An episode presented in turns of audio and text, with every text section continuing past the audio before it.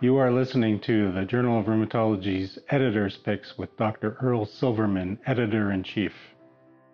Hello again from Toronto, where spring has almost arrived. I'm Earl Silverman, Editor in Chief of the Journal of Rheumatology, bringing you five articles which I believe will be of particular interest to the readership. The first paper to discuss is entitled Associations Between Methotrexate Use and the Risk of Cardiovascular Events in Rheumatoid Arthritis Patients by Widdifield and colleagues. There is an accompanying editorial entitled Methotrexate in Our Heart by Holmquist and Young, which I encourage all to read along with the Widdifield paper. As you may have guessed from the title, the objective of this paper was to examine the associations between methotrexate use and the risk of cardiovascular events in patients with RA. Using health administrative data from Ontario, Canada, the investigators looked at an inception cohort of almost 24,000 patients, 67% female, with an RA, with RA diagnosed after their 65th birthday in order to determine if methotrexate influenced the development of cardiovascular disease. They use multivariable Cox regression models to evaluate the associations between time varying methotrexate use and time to cardiovascular events. They found that over more than 115,000 patient years, 13.7% of the patients experienced a cardiovascular event, which equals 28.5 events per 1,000 patient years. Read the paper to find out the risk reduction of cardiovascular events that was associated with methotrexate use. This paper also explores how time to starting methotrexate and the duration of methotrexate therapy influence the risk reduction associated with its use. The editorial puts this study in the bigger context of the potential of methotrexate to reduce cardiovascular risk, and the editorialist suggests that it is possible that methotrexate may have a place with statins and antihypertensives in cardiovascular protection in high risk patients with RA. The second paper is entitled Cost Effective Tapering Algorithm in patients with rheumatoid arthritis. Combination of the multi biomarker disease activity score, or the MBDA, and autoantibody status, and it is by Hagen and colleagues. This paper too has an accompanying editorial entitled Value of the Multi Biomarker Disease Activity Score to Predict Remission in RA. What does the evidence show by Fleischmann? The editorial gives Fleischmann's take on the value of MBDA in clinical practice. Everyone and their brother or sister wants a biomarker to objectively determine disease activity in RA, to predict flare or response and or to guide therapy changes. These investigators examine the effect of the risk stratified tapering algorithm based on the MBDA score and the ACPA status in patients with RA in a sustained remission. This is a post hoc analysis of a multi centered, prospective, open, randomized study called the RETRO study.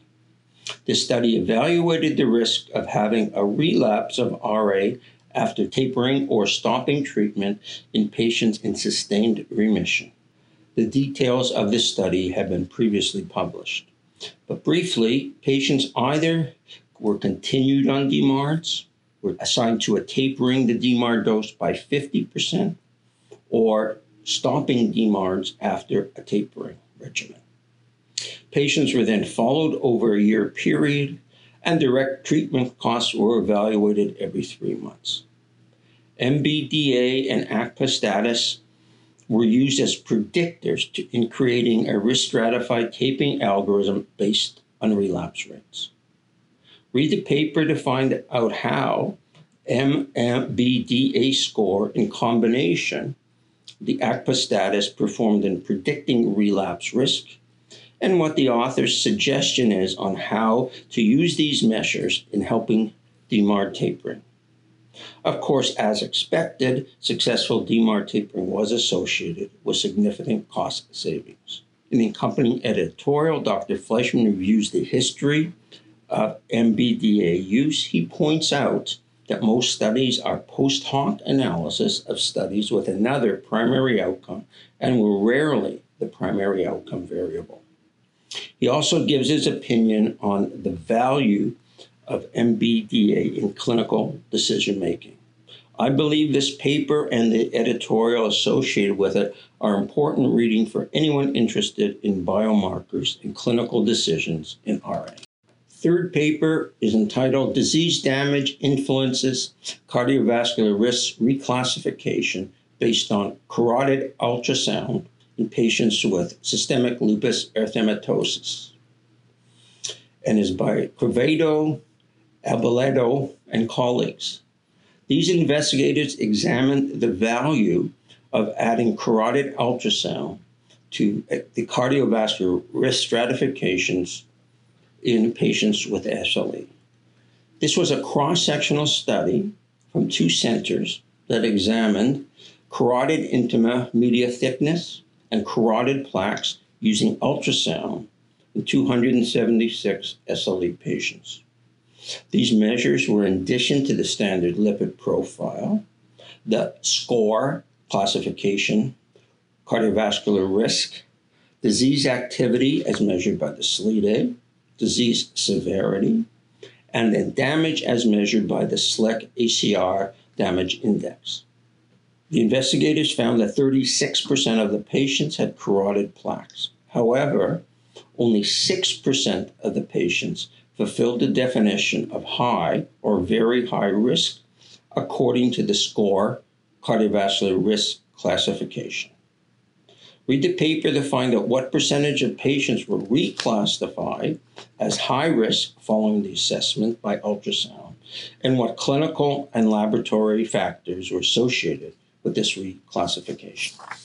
The next article to highlight is different from most articles that I highlight, and it is entitled Position Statement A Pragmatic Approach for Medical Cannabis and Patients with Rheumatic Diseases by Fitzcharles and colleagues on behalf of the Canadian Rheumatology Association. Canada, following the lead of Uruguay, became the second country to legitimize marijuana countrywide. However, we all know that both recreational and medical use of marijuana is widespread throughout the world.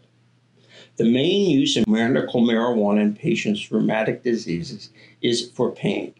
This article reviews the evidence in support or lack of support of the benefits of the use of cannabis in rheumatological diseases, which include fibromyalgia, osteoarthritis, rheumatoid arthritis, and chronic back pain. A major purpose of this paper was to facilitate a dialogue between patients and healthcare professionals on the use of marijuana. I believe this article is important reading to all healthcare professionals involved in care of patients with rheumatic diseases.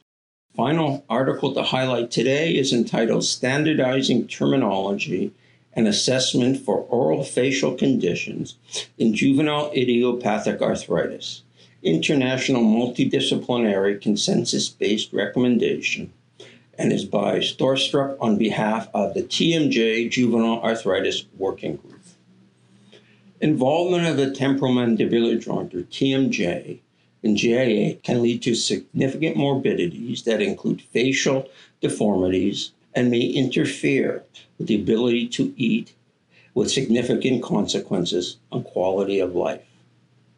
The approach to treatment of this condition involves multiple disciplines that include pediatric rheumatologists, orthodontists, pediatric dentists, oral maxillofacial surgeons, radiologists, physiotherapists, and oral facial pain specialists.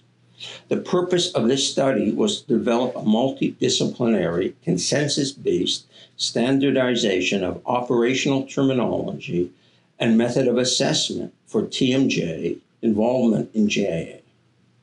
This paper is a result of many years of meetings and discussions by this collaborative group consisting of the above named specialists.